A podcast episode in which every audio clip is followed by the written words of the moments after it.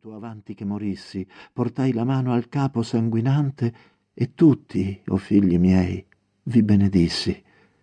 Io gettai un grido in quel minuto e poi mi pianse il cuore, come pianse e pianse, e quel grido e quel pianto era per voi.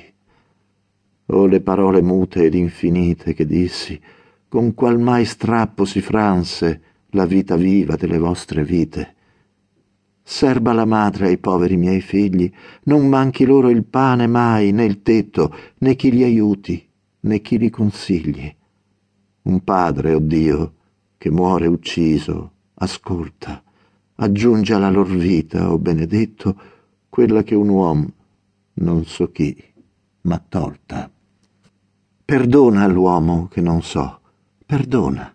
Se non ha figli, egli non sa, buon Dio, e se ha figlioli, in nome lor perdona. Che sia felice, fagli le vie piane, dagli oro e nome, dagli anche l'oblio, tutto, ma i figli miei mangino il pane. Così dissi in quel lampo senza fine, vi chiamai muto, esangue, a uno a uno, dalla più grandicella alle piccine. Spariva agli occhi il mondo fatto vano, in tutto il mondo più non era alcuno, udii voi soli singhiozzar lontano. Dice, e più triste si rinnova il pianto, più stridula, più gelida, più scura, scroscia la pioggia dentro il camposanto. No, babbo, vive, vivono. Chi parla? Voce velata dalla sepoltura, voce nuova e pur nota ad ascoltarla. Oh mio Luigi, oh anima compagna, come ti vedo abbrividire al vento che ti percuote, all'acqua che ti bagna, come mutato. Sembra che tu sia un bimbo ignudo, pieno di sgomento, che chieda a notte al canto della via. Vivono, vive. Non udite in questa notte una voce querula, argentina, portata sino a noi dalla tempesta? La sorella che morì lontano, che in questa notte, povera bambina, chiama, chiama dal poggio di Sogliano. Chiama. Oh, poterle carezzare i biondi riccioli qui, tra noi, fuori del nero chiostro de sotterranei profondi. Un'altra voce tu, fratello, ascolta, dolce, triste, lontana, il tuo ruggero, in cui, babbo, moristi un'altra volta.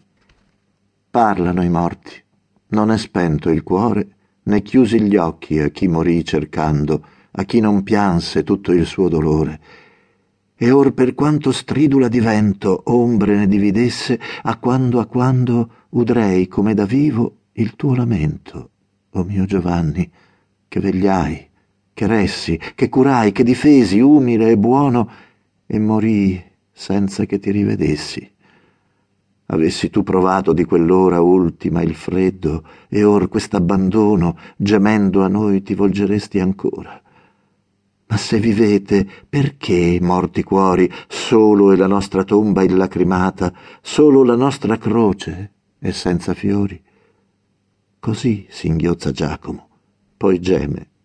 Quando sola restò la nidiata, il Dio lo sa come vi crebbi insieme.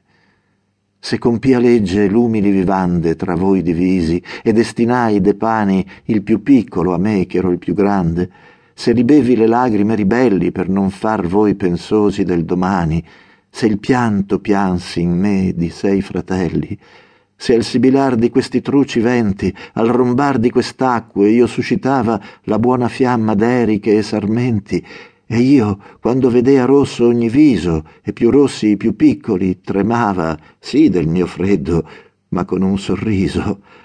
Ma non per me, non per me piango.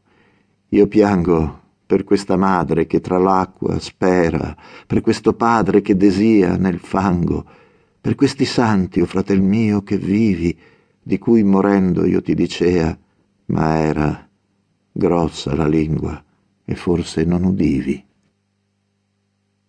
Io vedo, vedo, vedo un camposanto, oscura cosa nella notte oscura, odo quel pianto della tomba, pianto d'occhi lasciati dalla morte attenti, pianto di cuori cui